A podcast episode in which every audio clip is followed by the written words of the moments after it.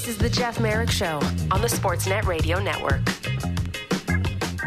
Welcome back to the program. Still to come, top of the hour, Andrew Ference. We'll talk about the uh, NHL's new ball hockey initiative. You heard Greg and I, Greg Wyshynski and I talking about this yesterday uh, on the program. Andrew Ference, a big part of this and part of the momentum behind it, uh, will join me coming up in hour two. In the meantime, it is the return of Alexander Ovechkin as the Washington Capitals face off against the Anaheim Ducks. Washington, losers of five in a row, are watching their playoff hopes fade and fade and fade tonight. Uh, they hope to start to turn those back around. Tarik El Bashir joins me now. One of my favorites, uh, all around great guys. Covered this team for a number of years. You can read him in The Athletic, and he joins me now. Tarik, how are you today, sir? Hey, Jeff, how's it going? I'm doing well.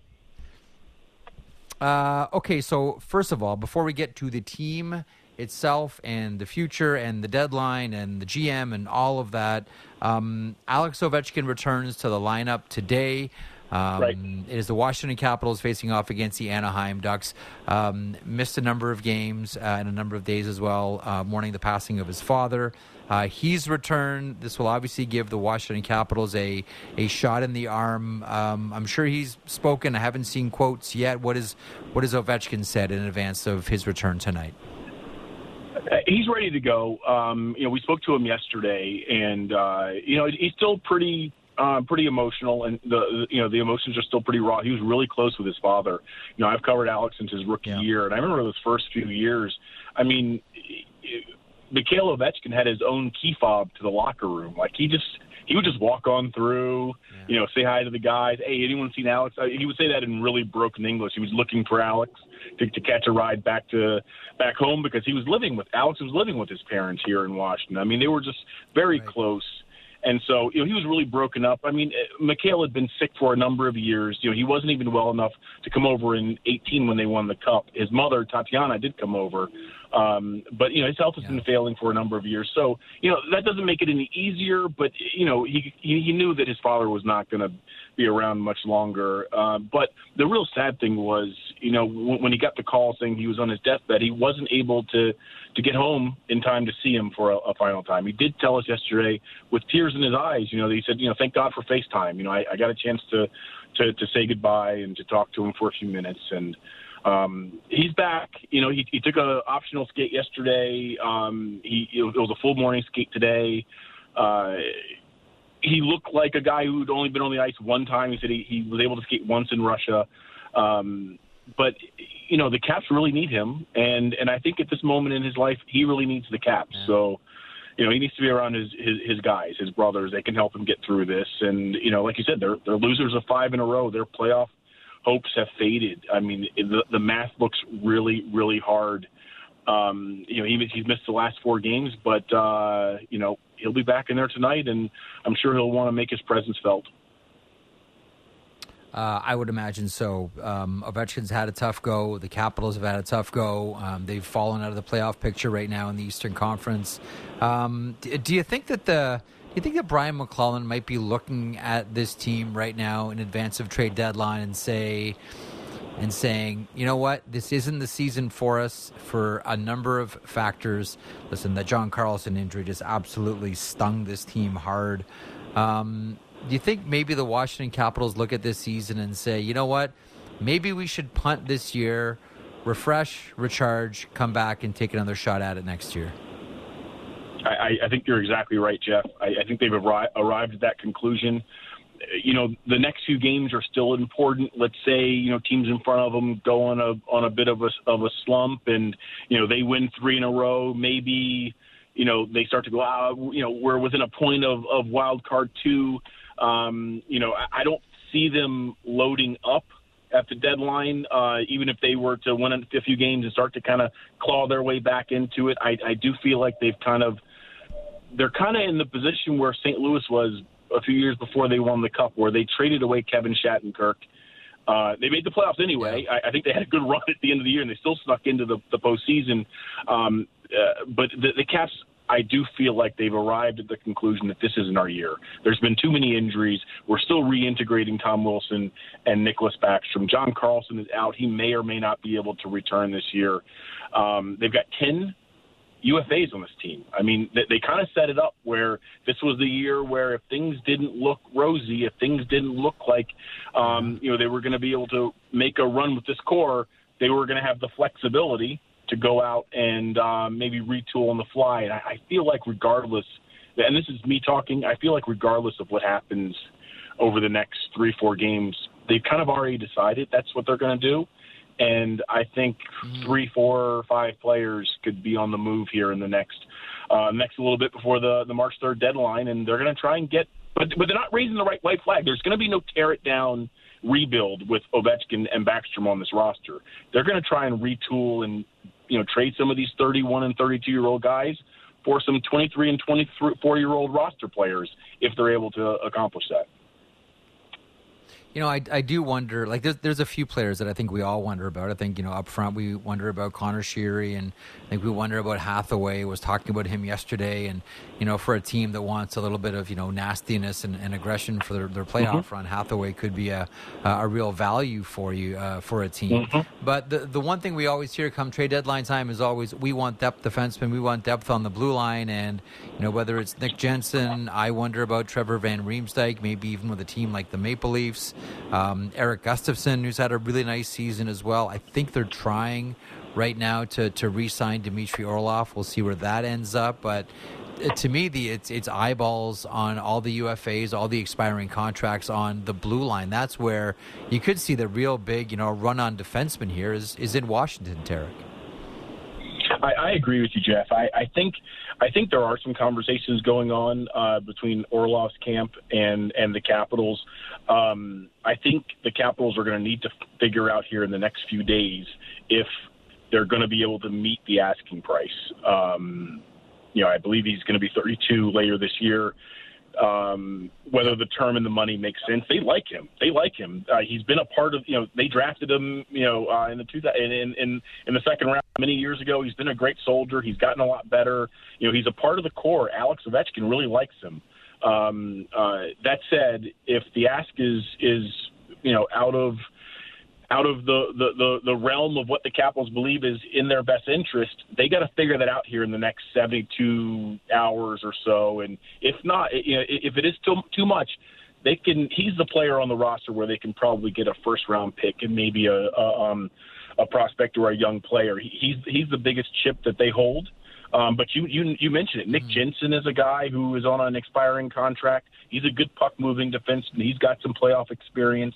Um, uh, Erik Gustafsson, um, according to Cap Friendly, he actually is the best defenseman in the league in terms of contract efficiency, cost per point. He's number one yeah. right now. He's only on an yeah. eight hundred thousand dollar cap hit. Uh, you know, he's a guy. I, I think the yeah. Capitals would would would be open to re-signing him. But I also think that you know if the return is let's say a third round pick, I think you might want to move on. I heard you mention TVR, uh, Trevor Van Riemsdyk. They really like him here in DC. Yep. I don't think they're going to part with him for a fifth round pick or a sixth round pick. I think they want to keep him. Mm-hmm. But if it's a third round pick or a second round, okay, maybe maybe now we got to talk about it.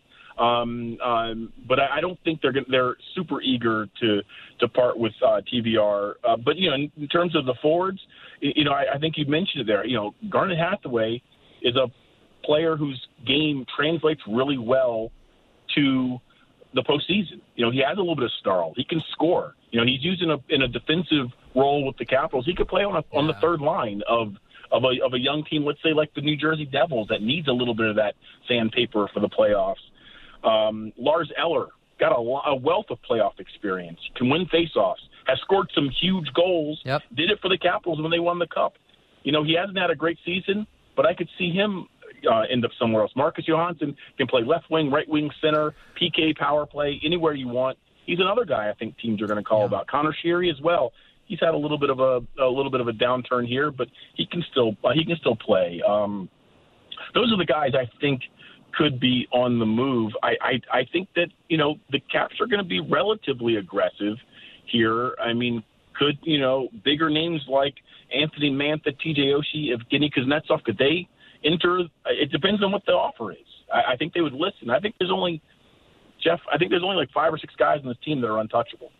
I think everyone else, you know, right. they're going to try and this Caps team wants to win with Alex Ovechkin. The, the, the team, the team, the team has already promised Alex, we're not going to do a fire sale. We're going to keep a good enough team yeah. around you so you can a try to make take another kick at the can, and so you can also pass Wayne Gretzky. That's been that's been promised to him. That's been promised to Nicklas Backstrom. They're not going back on their word. The, the the challenge here is going to be getting younger, getting faster, getting hungrier, but also being good enough to at least be in, in the you know in the conversation for a playoff berth a year from now.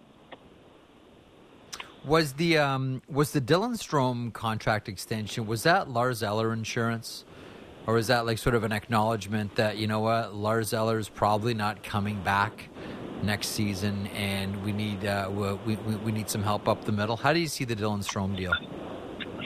Yeah, I, I think so. But at the same time, they, they really like what he's brought. Um, you know, Alex Ovechkin uh, is not a not an easy guy to play with, um, especially if you're you're a, you're a playmaking center and you like to have the puck on your stick.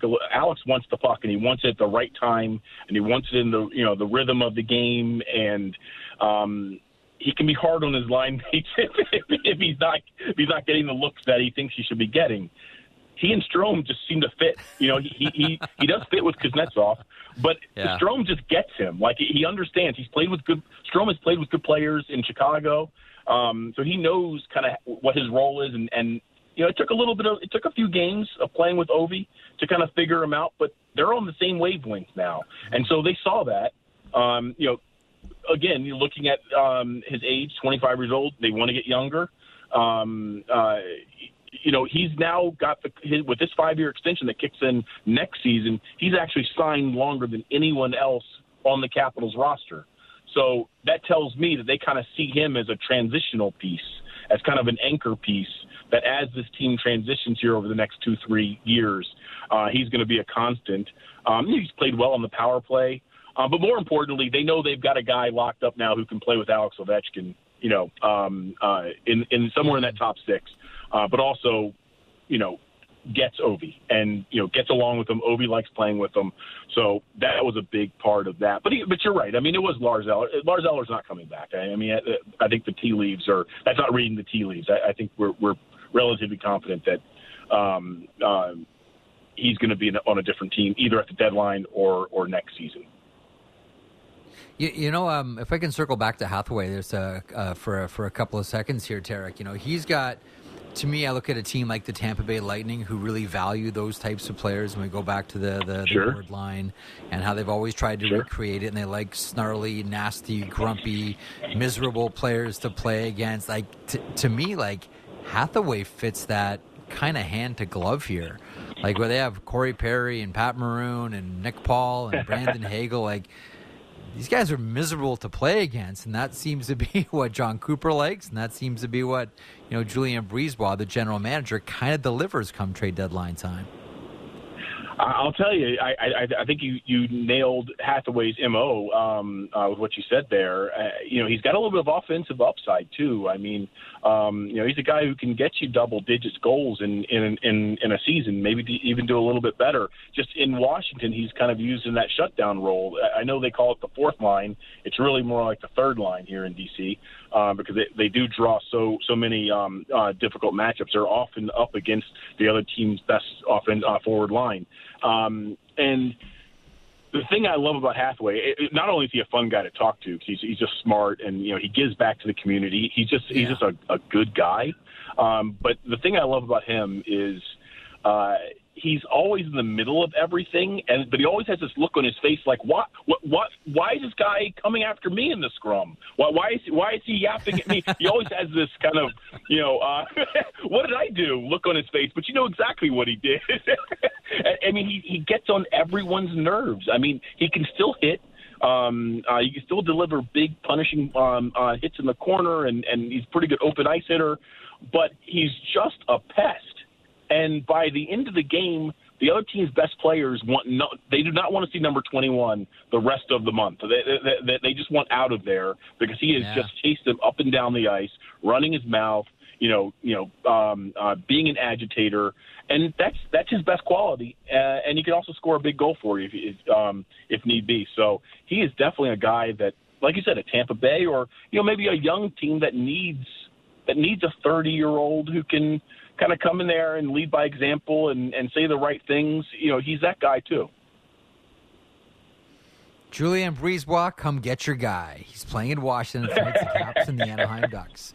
Uh, Tarik, you're the best man. Always appreciate our conversations. Uh, thanks for sharing your insight, my friend. We'll catch up soon. Give me a call anytime, Jeff.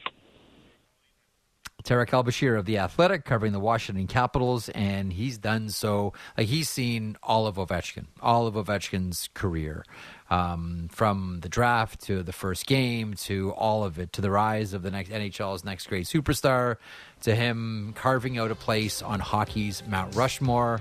Tarik El-Bashir has been there to document all of it. Uh, going to take a break. Uh, coming up, we're going to talk uh, to Andrew Ference about the NHL's new ball hockey initiative. That's coming up in a couple of moments as well. Bob Tetiva, the founder and CEO of Sense Arena. You're going to want to hang on and, and listen to this a little bit. It's all about virtual reality sports training, and it's a great way to train and keep your skills sharp as you're rehabbing injuries and specifically as you're rehabbing concussions. That's where I first um, was made aware of, uh, of Sense Arena. Anyway, a lot of goalies use this. Uh, that's coming up in hour two, and the random play of the day is on the horizon. Hour two is coming up. Keep it here. Sportsnet 360 and also um, on Sportsnet Now and the Sportsnet Radio Network. Back in a moment.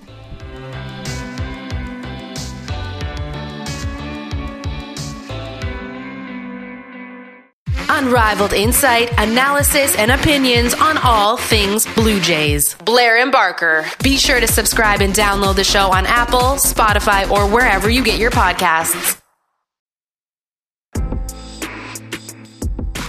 Is the Jeff Marek Show on the Sportsnet Radio Network.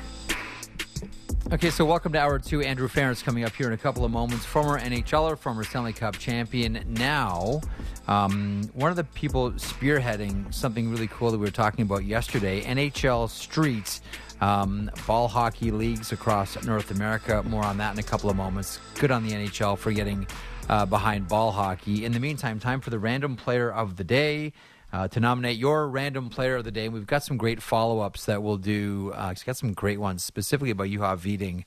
Uh, we'll do those tomorrow. But for your chance to nominate uh, and learn more about your player of the day, jmshow at sportsnet.ca is the email address. Please use it liberally. Matt Marchese along with me. Hey, Matty, you know, um, you know how press releases, um, when it comes to injury updates, are pretty. I don't know, like pedestrian and you know pretty boring to be perfectly blunt with you. Yep. Did you see Montreal's? Did you see Montreal's injury update today? The Montreal Canadiens. No, I didn't actually. There's something really that I've never read before, and this is all sort of under the umbrella of, and I was talking about this on the podcast the other day. Chris Botta, when he used to be the uh, director of communications for the New York Islanders, when they were trying to hide an injury to Rick DiPietro, I think it might have been a knee, maybe his back, who knows. Um, instead of being specific about it, he just wrote uh, that he's suffering from, quote, general body soreness. That was maybe my favorite injury related press release I ever saw from any team forever, period. But this is an interesting one. So, the Montreal Canadiens with a press release today, just injury updates on uh, on Armia, on Edmundson, on Wideman as well. And let me read this one to you. I don't know that I've read anything quite like this. Forward Kirby Dach won't join the team on the road in Philadelphia. Dach was earlier diagnosed with a non COVID related illness that has sidelined him since February the 16th. Through the course of further medical evaluation and testing, it was determined that the illness like symptoms were related to a lower body injury. What? well, yeah, I'm confused. Further medical evaluation and testing, it was determined that the illness like symptoms were related to a lower body injury. I'd like to know more about this. I've never read anything like this in my life. Like, does that not leave you with? Uh, we have a couple more paragraphs here because that's really uh, intriguing slash probably not any of our business, but nonetheless, things you read in what would otherwise normally be ho hum press releases. Anyway, Armia, Edmundson and Wideman. there's your medical evaluations on them, and Kirby Dach uh, is perhaps the most intriguing one of the day. Anyhow, uh, random of the player of the day before we get to Andrew Ference here. What do we got today, Maddie? So we got a former Ranger, a former Montreal Canadian, and uh, Guelph, Ontario mm-hmm. native, someone who played for the Vancouver Canucks, yep. but not where you thought he might. Uh, Lou Fontinato, and this one sent in by Quinn Johnson. Okay, so Lou was one of the toughest players in the game when he played. Um, and he wasn't shy about chasing guys all over the ice, uh, most specifically Gordie Howe. More on him in a couple of moments. Uh, good defenseman, left hand shot, played from 54 to 61. Um, he was referred to as Leapin' Lou. Um, and he was called that from when he played in Guelph with the Biltmores. And the play by play voice of the team called him Leaping Lou because of how he would lose his mind when a penalty was called against him. He would sort of leap all over the ice and twist himself into a frenzy every time uh, he was called for a slight. Um, that's where he got the nickname Leaping Lou. Um, tough defenseman, as you mentioned, played with the Rangers, the Montreal Canadiens, played in the Vancouver Canucks with the when the Western League was a pro loop. Uh, played with the Vancouver Canucks then. That would have been in the early 50s. Um, was the first player ever, Maddie, in the NHL to accrue 200 penalty minutes in a season. That was in 55 56 uh, with the Rangers. Phil Watson would have been the coach. Phil Watson, famous for his feud at that time with Lorne Gump Worsley, uh, would often complain about Gump Worsley having a beer belly, to which Gump said, That shows you how much our coach knows.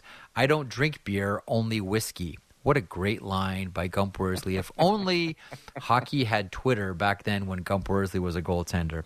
Uh, his career came to a horrible end March 9th, 1963.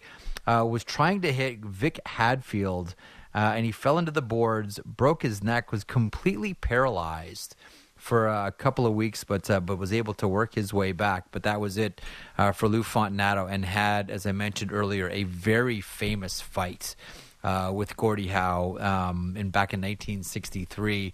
Uh, it was the fight that rearranged Lou Fontinato's nose. And when you see things like that, you say to yourself, it looked like Fontinato ran the uh, 100 yard dash in a 90 yard gym. That's what happened to Lou Fontinato's noise. We lost Lou in 2016, passed away um, in Guelph, Ontario, where he was born and where he played his junior hockey. That is the random player of the day, Maddie. Lou Fontinato, the leaping one. You got anything to add about Lou? Yeah, just the he was. You remember those cards that I was talking about? Another one of those players that I must have had a thousand of them and didn't realize how tough this guy was until I talked to my dad about it. My dad's like, "Yeah, that guy was in the penalty box all the time. He was tough as nails. He fought Gordie Howe. He fought all these guys." And I'm like, "Really?" And at that point, I was like, I think I need to do a little bit more research on these players that I'm seeing who are actually legends in this game. And I was just a kid. So, yeah, yeah. Leap and Lou was definitely one of those guys on, I think they were Parkhurst cards, if I'm not mistaken. I got, you know what? I'm sure my mom has those were the ones. Yeah, Parkhurst for sure. Yeah, I yeah, that was that was the uh, you know before before there was the upper decks and the O-Pee-Chees, there was there was Parkhurst, and they were the uh, and what what they would do is back when there were only six teams in the NHL, and this is the great story about a guy by the name of Len Broderick. So Parkhurst would pick essentially three days of the year, and they'd come and take they'd take all the photographs and they'd cover off all six teams, and there was one. It was a Toronto Montreal game. I got to get the year right on this one. A Toronto Montreal game, and the Parkhurst photographer showed up at Maple Leaf Gardens Jacques Plante was supposed to play, um, but didn't because uh, he fell ill. So they used the house goalie, who at that point in Toronto was a guy by the name of Len Broderick. And so once they published all the photographs of the players, like, okay, here's Elmer Lach, and he's standing around the Habs net, and there's someone who's clearly not Jacques Plante. It took a while till they finally figured out that Len Broderick was the goaltender. So there's all these cards of the Montreal Canadiens and the Toronto Maple Leafs from one very specific Parkhurst set around the Montreal Canadiens net. And it's Len Broderick who played the one game in the NHL, but was on a number of hockey cards because that was the day the Parkhurst photographer showed up.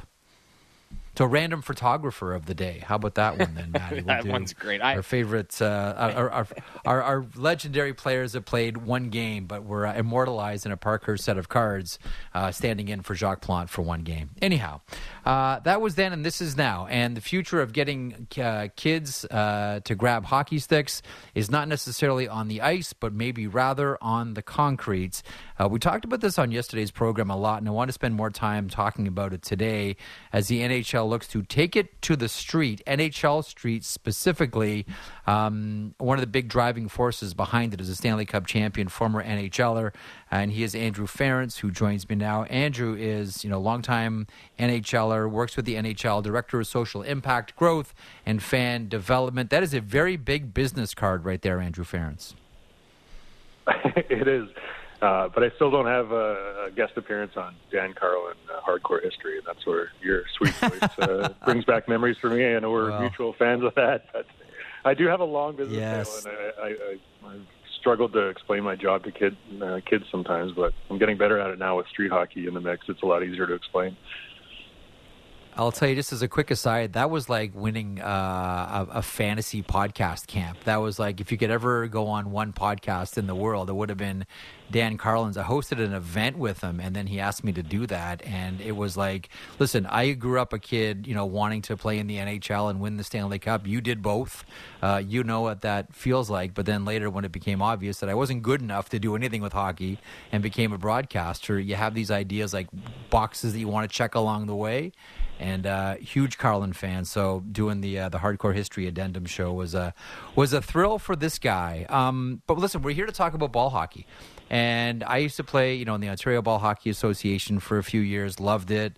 Um, we think of players like Alex Burrows, who was a great Canadian ball hockey player, and you know worked his way up from the ECHL to the AHL to the the NHL, and had a, a very distinguished career, most notably playing alongside the Sedins you and I, I think it might have been about a, a year ago, Andrew, we're talking about this, and you brought up a really good point that one of the things that needs to happen here in order to get more hockey sticks in kids' hands is we need to maybe look less on the ice and more on the street and ball hockey, which is really before you start playing on the ice anyhow, when you're picking up a stick, you're playing in your backyard or the schoolyard or the, the street out front and yelling car as one goes by. Um, give us a nickel and dime tour here on what NHL Street is all about.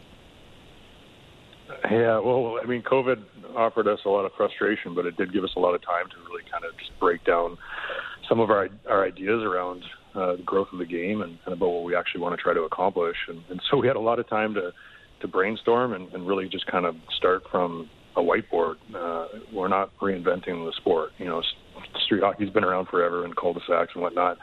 Um, and you know, on the other side, we've also handed out you know, no shortage of hockey sticks through different programs uh, around hockey, um, around ice hockey in, in, in emerging markets and, and trying to get kids to try the sport. And so we've done a lot in the space of, of trying to grow the game. Um, the one place that we haven't, you know, I think really dove into on a regular basis is is, is on the street and really well programmed, um, uh, you know, multi-week uh, league play, you know, where kids sign up, and especially in, in communities that aren't flush with uh, with hockey in its culture and, and ice rinks all over the place. Like we need to go to the street.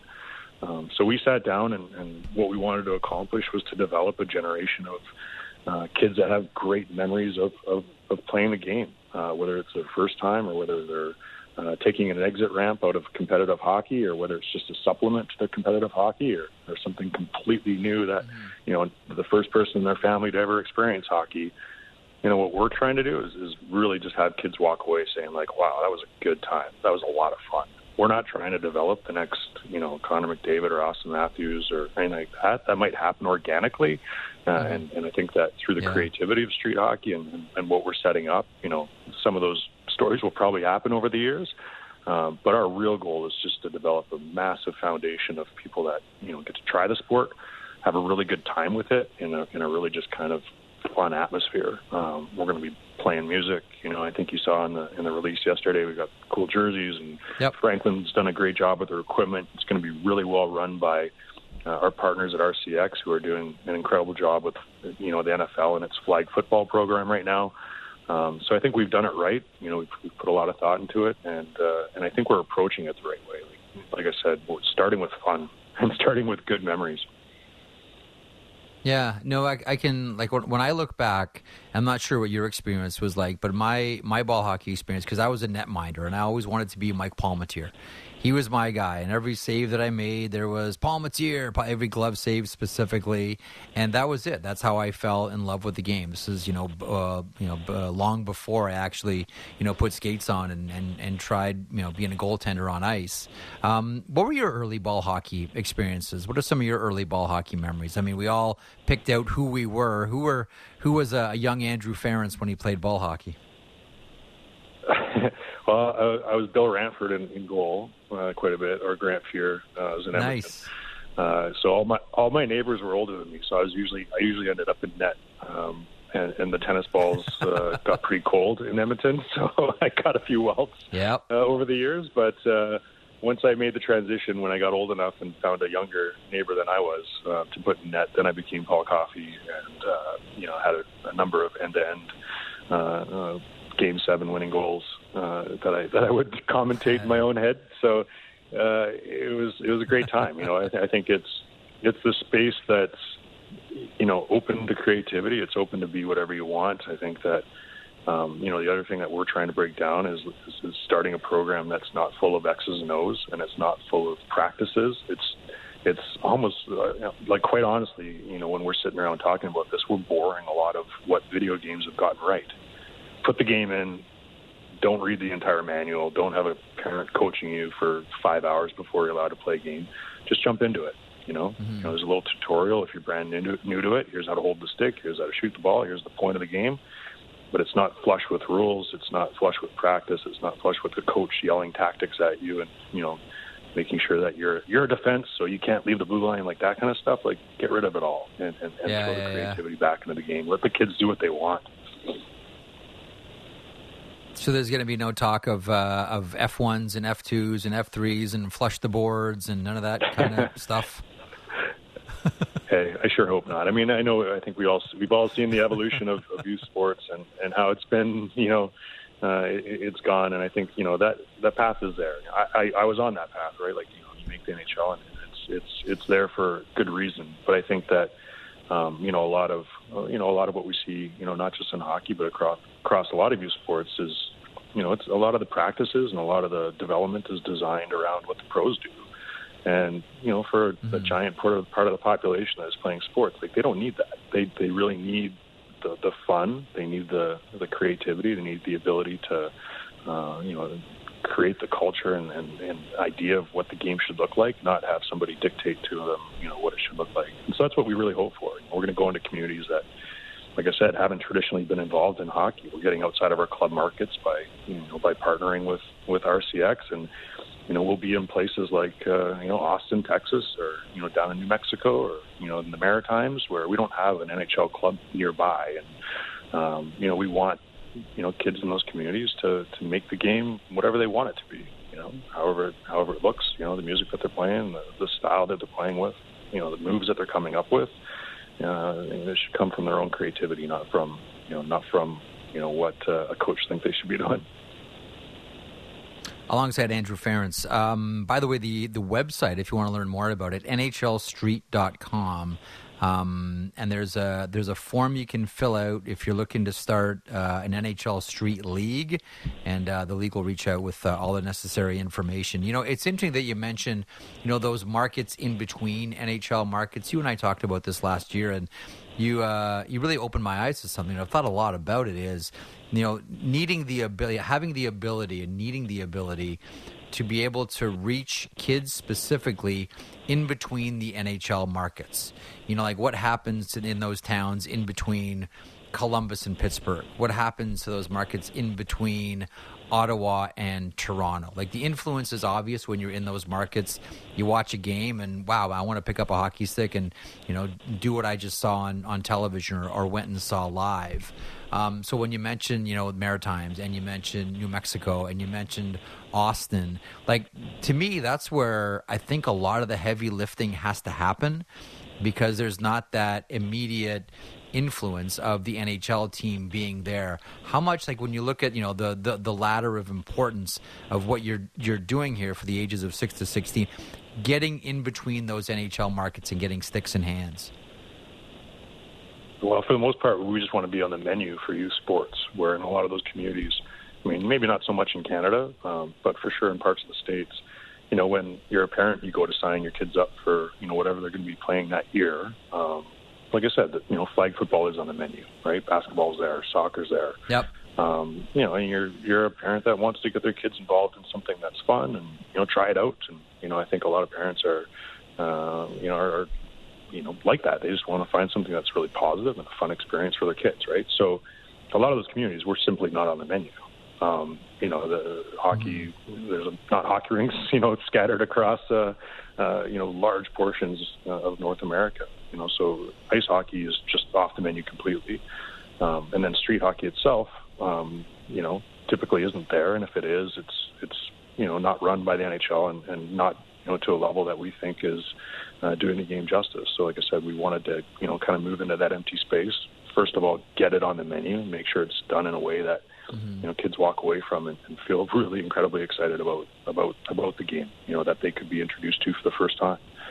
Um, you know, to a certain extent, like we're we're you know influenced. You know, when we're building out this program, I think we're we're from the same generation, so we both know AND1 basketball.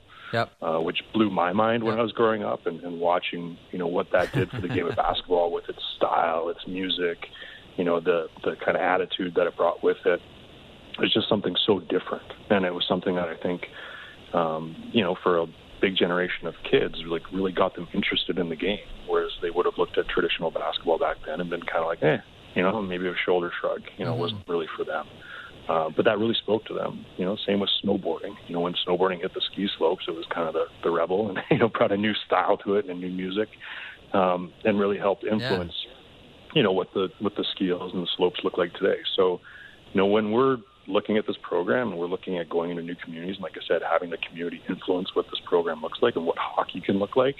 Um, you know, I think those are some of our goals. Like this is a long-term thing. Like we expect this to go on for many years, and we expect, um, you know, street hockey to, to stand alone on its own and, and have its own culture and have its own look and feel, and and and and have that kind of pull on onto traditional hockey, whether it's through style and uh, like I said, whether it's the jerseys and, and, and whatnot, like um, I, I think that's that's a, poten- a potential of this thing, and, and you only get that when you get into you know new communities that are that are pushing you know what's cool to them onto the sport as opposed to just kind of um, you know hitting up the same stuff that uh, that's already, that already exists in the sport. That's where you get the growth. Um, I agree. And you, you you mentioned that for these leagues, you know, it's not going to be you know uh, overly you know formulaic, and these are the tactics, and here's you play, and here's our system, etc. But there are rules, like for these leagues, and I, I want to get to you know uh, sort of what's expected of participants and how you set it up and everything. But what is the what are some of the rules that we're working with here for NHL Street? Yeah, so I mean the the basics of it, like you said, and I appreciate you throwing out the, the website where people can, uh, you know, throw in their interest to, to run a league because that's the other aspect of it. We need this to be a successful business model for anybody actually trying to run, you know, run this in the communities. Yeah. Um, this is the first time the NHL has really handed handed down a lot of its, you know, intellectual property and the ability to run, you know, NHL branded programs at a at a community level. So you know, typically this will be, you know, the YMCA's of the world, the uh, Parks and Recs department, you know, local entrepreneurs, um, you know, really f- following that NFL flag model where um, the community organizers are, are running this for their neighborhood and, and, and, and actually, you know, putting this putting this on week to week. Um, so we work directly with, uh, like I said, directly with RCX to, to you know, get in touch with those community organizers who have interest in running this and then they're well supported to make sure that it's successful, right? Everything from equipment, you know, equipment ordering and jersey ordering to roster setup and schedule setup and insurance and registration.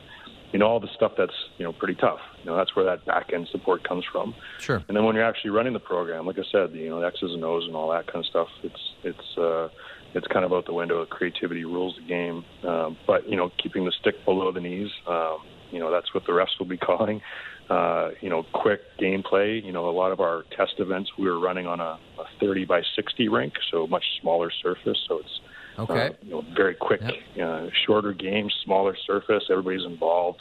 you know really quick hands and and uh, you know kind of you know fast action, and it also kind of eliminates the the breakaway fest where you know uh, the fast kid just kind of takes the ball and runs away all the time. Um, so you know we we really like that smaller surface and um, you know running it on on basketball courts and tennis courts and uh, uh, blacktops that are kind of peppered throughout the country is is what we expect to see uh, uh, in, in most cases.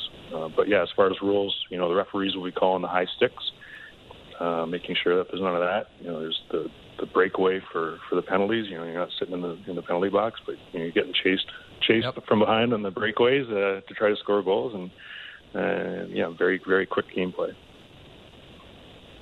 It's awesome. Uh, and again, the website, nhlstreet.com, to see how you can get involved. Um, maybe you have a, a, son or daughter that wants to get involved in it. Uh, check out the website on how you can get involved, or maybe as you know, as Andrew mentions, uh, if you have an entrepreneurial spirit about spirit about you, uh, maybe you want to set up your own league as well. Um, listen, this is uh, this has been great. Good luck with this.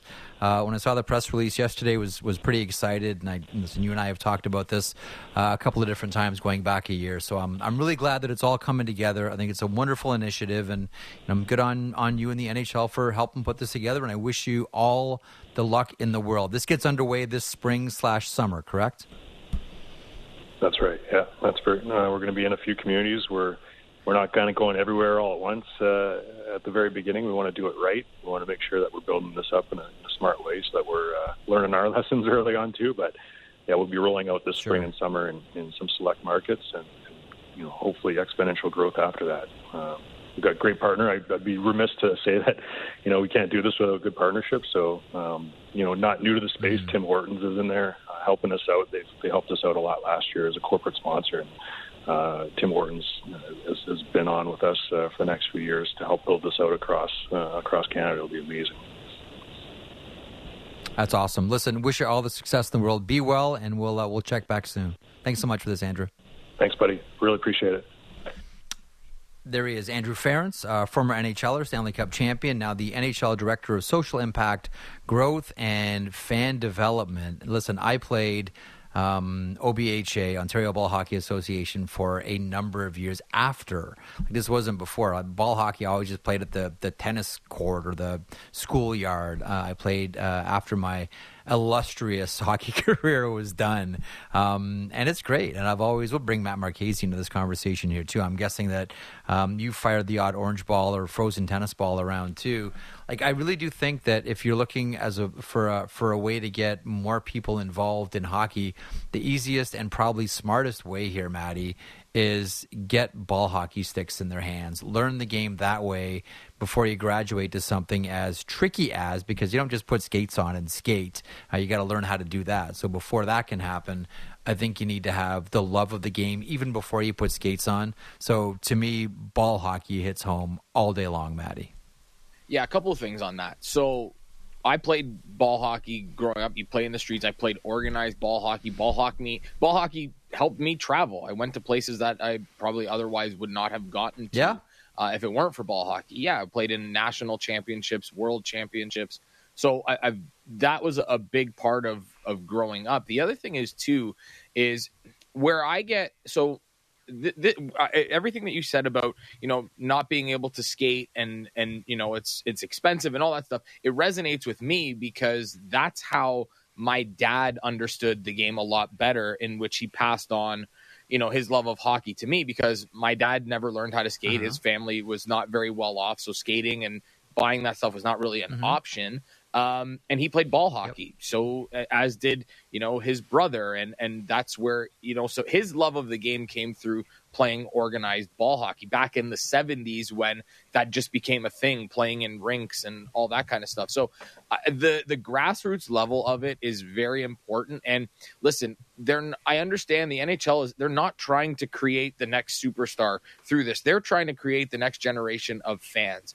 And that happened so many years yeah. ago in the greater toronto area and now we can see it in markets that aren't you know hockey markets by tradition. So I think this is a great way to do mm-hmm. it. Ball hockey can be played by anybody. The the biggest thing is you know you have boys in hockey. I played hockey. The cost of it is just it's so expensive, but if you can get kids at at that level and that Yeah. next generation of hockey fans, I think it's a I, honestly, I was shocked that it hadn't been done yet.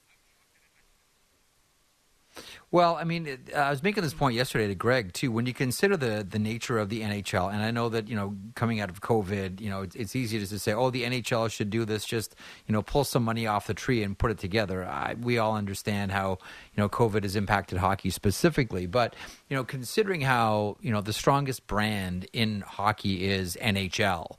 Um, I'm I'm with you. I'm kind of surprised that they haven't tried to capture uh, a number of markets. Now, there's the the women's league issue, um, and as the the two you know rival entities continue to not be able to to come together on something, the NHL um, doesn't want to pick or choose, so they're not they're choosing not to be involved at this point. Whether that changes at some point, we'll see. Um, but whether it's that, or whether it's ball hockey, or whether it's roller hockey, uh, which is still very popular, I- I'm I'm always surprised that the NHL and you know maybe you know Andrew Ference here um, by way of his business card.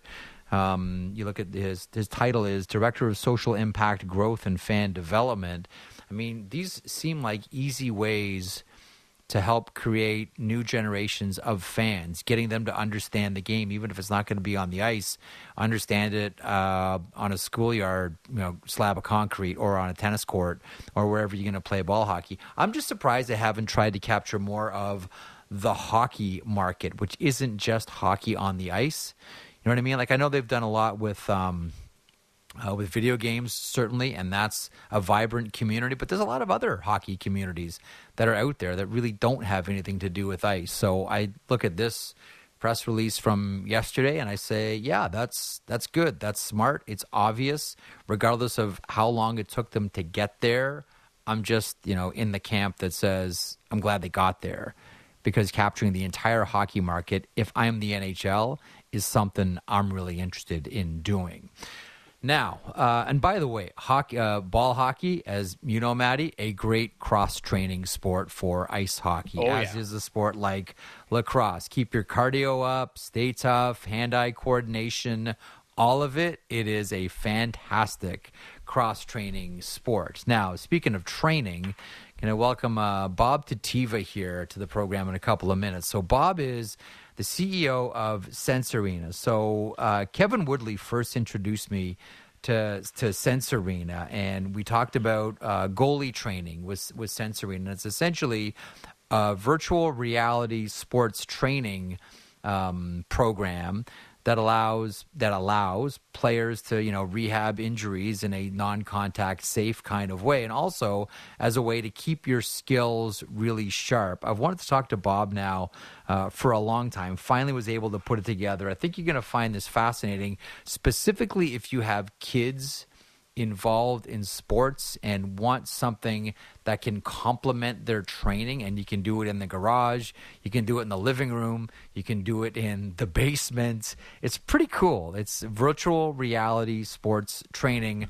Uh, bob Tetiva the founder and ceo of uh, sense arena joins me here in a couple of moments as the Marek show continues across the sportsnet radio network simulcast on sportsnet 360 back in a flash Get smarter when you listen to Hockey Talk, the Hockey PDOcast with Dimitri Filipovic. Subscribe and download the show on Apple, Spotify, or wherever you get your podcasts.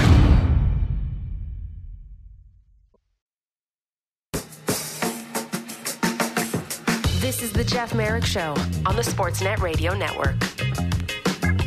Welcome back to the program. So, as I was mentioning before the break, the first time I heard about Sense Arena was a conversation with Kevin Woodley of InGoal magazine, and we were talking about goaltending training and specifically goaltending training while rehabbing from injuries, while rehabbing from concussions. And he told me all about it, and like I'm fascinated with the sports tech realm to begin with, and so um, so this idea of virtual reality sports training really hits me where I live. Uh, pleased to welcome aboard to the program the founder and CEO of Sense Arena, Bob Tetiva. Bob, how are you today? Thanks so much for doing this. Hi, Jeff. Uh, I'm, I'm great and uh, really excited being on your show. It's a pleasure of mine. Well, it's a it's a pleasure to have you too, and and this is like I, I was saying before you came on. You know, I I think Philipp Grubauer might have been the player that we were talking about once upon a time, and Kevin and I were uh, Woodley from InGoal were talking about what he was doing. You know, rehabbing, coming off uh, various injuries, and he told me about Sense Arena, and I Started to do some investigating and read a lot about you know virtual reality sports training, and you have platforms for tennis, platforms for hockey as well. Before we get to specifically how this can help hockey players at all levels, um, share a little bit about your background as a as an innovator in the sports tech atmosphere here. Uh, sure, sure. Um, uh, well, I'm um, might be a surprise uh, to you, but I'm a former basketball player. Uh, I played professionally a couple of years in in Europe. I didn't make it to NBA or the Olympics. Actually, my dad did uh, uh, go to two Olympics back in uh, 1954 and 60. I think it was. Um, I wasn't that good, but mm-hmm. uh, I uh, inherited uh, passion for sport uh, 100%. I, I moved to finish my um, university degree and actually found myself being an innovator and uh, mainly a, product, a guy who who uh, develops new products. I was working in the telecoms industry for 15 years in uh, uh, the age when you know GSM networks and mobile data were invented, and then I went into my um, kind of startup career, and actually Sense Arena is my third startup uh, that uh, brought me back to sport, which I absolutely love and enjoy doing. Mm-hmm. So how, do you how do you come across? I'm, I'm always curious, you know, the the genesis of something like this. I mean, virtual reality, you know, has been with us certainly for a number of years, but using it um, to benefit and to help train athletes for the you know, purposes of this show, hockey players specifically at the NHL level and lower, going all the way down to, to youth and, and minor hockey. Where did this come from for you, specifically with hockey? Well, the uh, you know I started with VR, like uh, mastering the technology, not on that I would be a developer, but more uh, from the business perspective. Back 2015, mm-hmm. uh, which was kind of the, the the initial hype of the of the new era of that. Um, and at that time, I had a digital marketing agency. Uh, we actually uh, invested into VR and did applications for like car manufacturers. So we, we did stuff like with you know simulation of a, a car ride uh, or at the Prague Castle in a car um, from uh, like you know, hundred years uh, ago. And I thought, hey, this is this is so real. So let's do mm-hmm. something for sport. And uh, as I obviously I have kids, and uh, my son actually uh, plays hockey. He was 10 at the time, and uh, it sort of clicked uh, that um, you know this is a fantastic tool for simulation and visualization of the sports environment, especially for um, situations when you know either you it's it's not that obvious that you can get on ice anytime you want, or uh, if you are mm-hmm. there and you are at the age when you actually absorb all the news and you are especially in a team sport where uh, you rely on your teammates. And when you when you do practice you, you know this better than me that you know um, it's actually calculated that within one hour practice you can touch the puck uh, something like you know one and a half minutes and you are in in motion yeah. for 15 minutes. So the intensity is definitely not there and and this was an opportunity you know, one of the things that um, that that's quite remarkable about this, and that like my, my, kids use this and they love it, and a lot of other kids that I know do it as well. The the one interesting thing about it is it's a to your point, it's a way to train, it's a way to have the puck on stick, or it's a way to get more shots um, in an environment where there's there's there's no wear and tear on the body at all. It's not as if Absolutely. you've just had a 90 minute or, or two hour practice this is, you know, you're in your living room or in the basement or in the garage and someone's taking shots on you if you're a goaltender or you're using it to, as a player to be able to process, you know, all the sort of myriad of, of data points that you have to process in different situations that you're going to come through uh, when you play on the ice. This is like I'm curious how you would describe this type of of training platform because I can't do it justice the way that you can. how would you describe from a hockey player's point of view how this is beneficial? I've seen it. I've seen my kids do it. I've seen you know pro athletes do it. How would you describe it? Well, it's um, uh, it's simple in the way that um, uh, let me let me explain the the principles how how we do it because uh, that's important to uh, to to explain that that this is not about physicality of the sport about um, you know mm. being more uh, technical or more um, uh, physically fit. This is actually employing your brain, your cognitive skills, your hockey IQ, your reactions, your decision making, stuff like that. So uh, you yep. don't have to be perfect in, in in passing or receiving the puck. Uh, definitely not shooting because this is this is not about this. The the the the, the, the principles are in the fact that uh, your brain um, actually uh, works the way that uh, whatever you see, the brain uh, remembers, records. Uh, but obviously, if you see something just for for one you know one time, uh, it you, you loses that uh, or you lose that. But if you if you see it, you know, ten uh, times, hundred times, you start to create a pattern. The brain starts to create a pattern, and then in a fast-moving environment such as hockey, when there is definitely no time to think, you have to just read and react.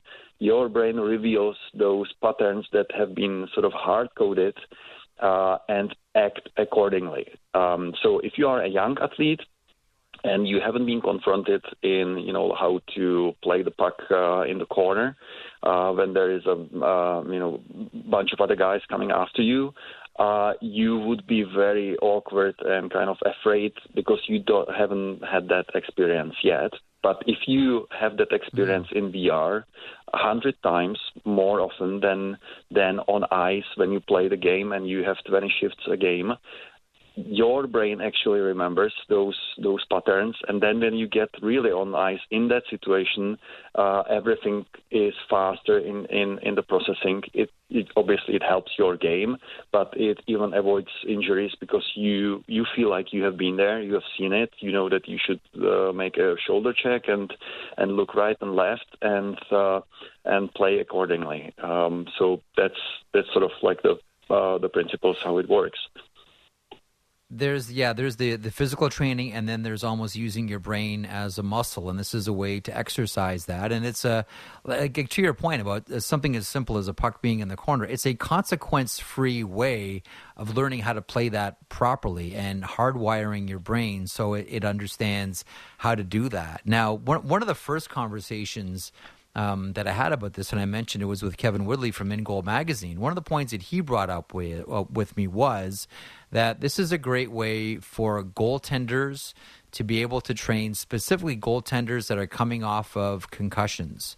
Because you know the idea is you know you're you're you're essentially training your brain and you're hardwiring your brain to react a very certain way but there's there's no damage that's done. There's no physicality um, you're not exerting anything other than brain power, and it's a way to keep your skills sharp when you're coming off of something as sensitive as a concussion, which, unfortunately, given the nature of this sport, is just a reality of hockey, Bob.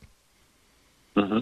Well, um, this is a use case that uh, for for the uh, you know pros and NHLers uh, that we see, but we have gone beyond this massively. And uh, there are other use cases that the pros actually uh, utilize. And uh, when we speak about the goalie version, uh, we just had our advisory call with uh, my uh, goaltending advisors last week, and it was hilarious. Eli Wilson, who is a among uh, our advisory board, uh, mentioned uh, a statement that I um, remember now uh, forever, and he said, "You know, Sense Arena is the closest thing to be on ice in in real." So it's not only like mm-hmm. rehabbing, but um, actually mastering your your skills getting better in a specific way. Uh, in goalies, it's obviously something different than playing the puck in the corner, but uh, because we have um, we call it video uh, drills, so that you see we have recorded videos of NHLers uh, uh, from the perspective of of uh, of the goalie from the crease. And uh, you see those videos, and whenever they actually shoot, we replace the puck on the video with uh, so to speak, real puck that travels to the goalie to make the save.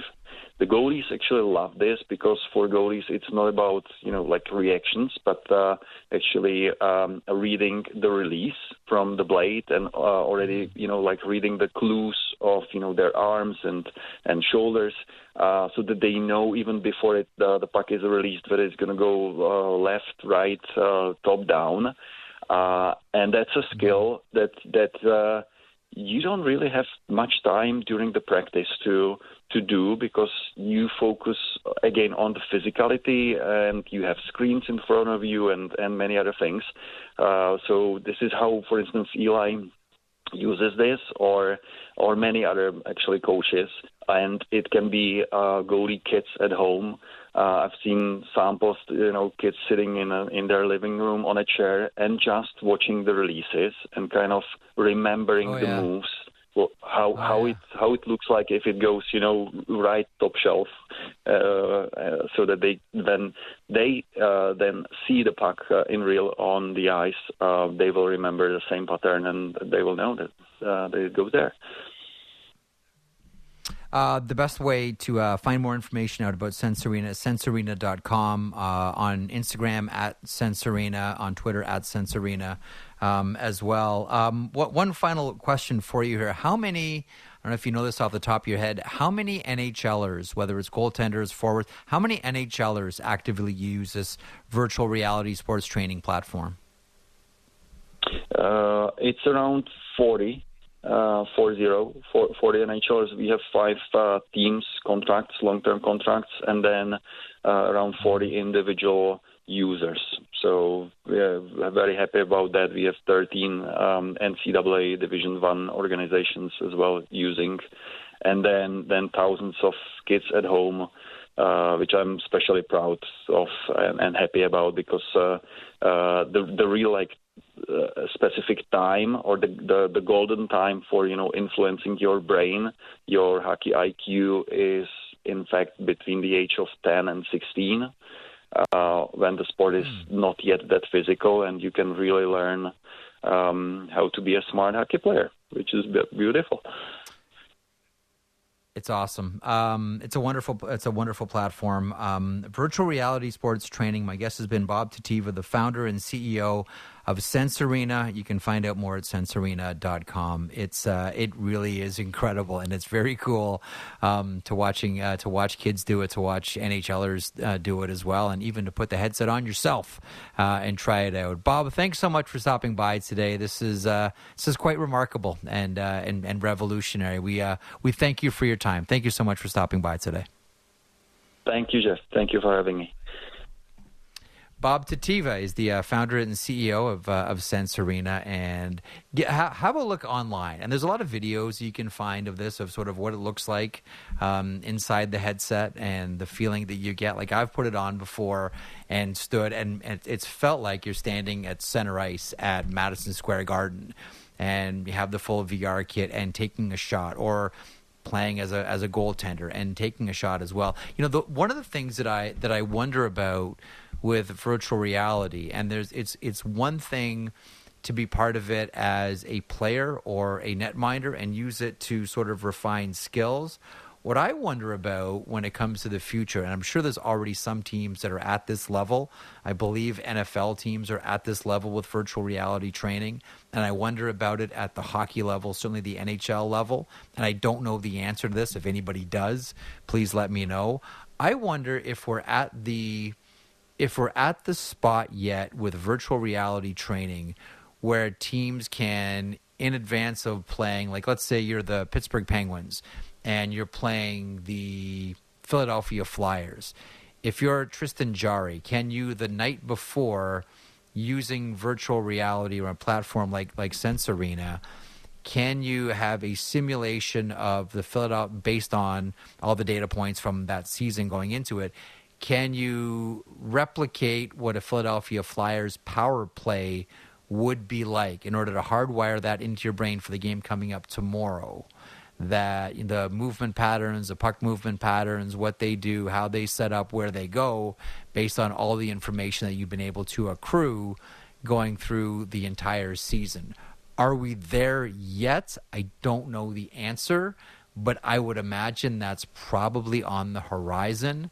That scouting is probably going to go a little bit further than just watching video and having one of your coaches say these are the tendencies to actually putting on the VR headset, specifically if you're a goaltender, and saying, okay, I'm going to spend an hour here on my VR headset, essentially playing against the Philadelphia Flyers power play so I start to get a sense of what the Flyers' tendencies are when they have a the man advantage. Anyway, the whole thing is fascinating to me. Again, Kevin Woodley turned me on to this about a year and a half ago, and I've been fascinated by it uh, ever since. And everyone that I've ever talked to about it kind of shares the same thing. It's it's it's a really cool way. Think of it this way: it's a way to train your brain to play hockey. Essentially, that's what it is. And I think that's a interesting point that Bob brings up too the idea that your ideas or your ways to learn the game, a lot of that gets hardwired in between the ages of 10 to 16, where you're really starting to, to pick it up and understanding that game. This takes it now to another level. It's real cool, folks. Um, Sense Arena is the name of the company. Thank Bob Tetiva for stopping by today. All right, uh, tonight around the NHL, we've got 10 games. Um, it all starts off with uh, a bunch of seven o'clockers. I know everyone grouses about too many games starting at the same time. I know everyone wants it staggered, but nonetheless, we got some intriguing ones. Uh, it's a return of Alex Ovechkin and the Washington Capitals facing off against the Anaheim Ducks. We have the Penguins and Oilers on Sportsnet East, Ontario, and West. Also, later on on Sportsnet West and Sportsnet 1, the Flames and the Golden Knights. That gets underway at 9 Eastern. And your nightcap game, the Seattle Kraken facing off against the Boston Bruins. That one on Sportsnet 360. A couple of other really intriguing ones as well. The New York Rangers facing off against the Red Wings as the Red Wings continue their charge to try to get into a playoff position in the Eastern Conference. Thanks to Bob to, to Tiva for stopping by from Sense Arena.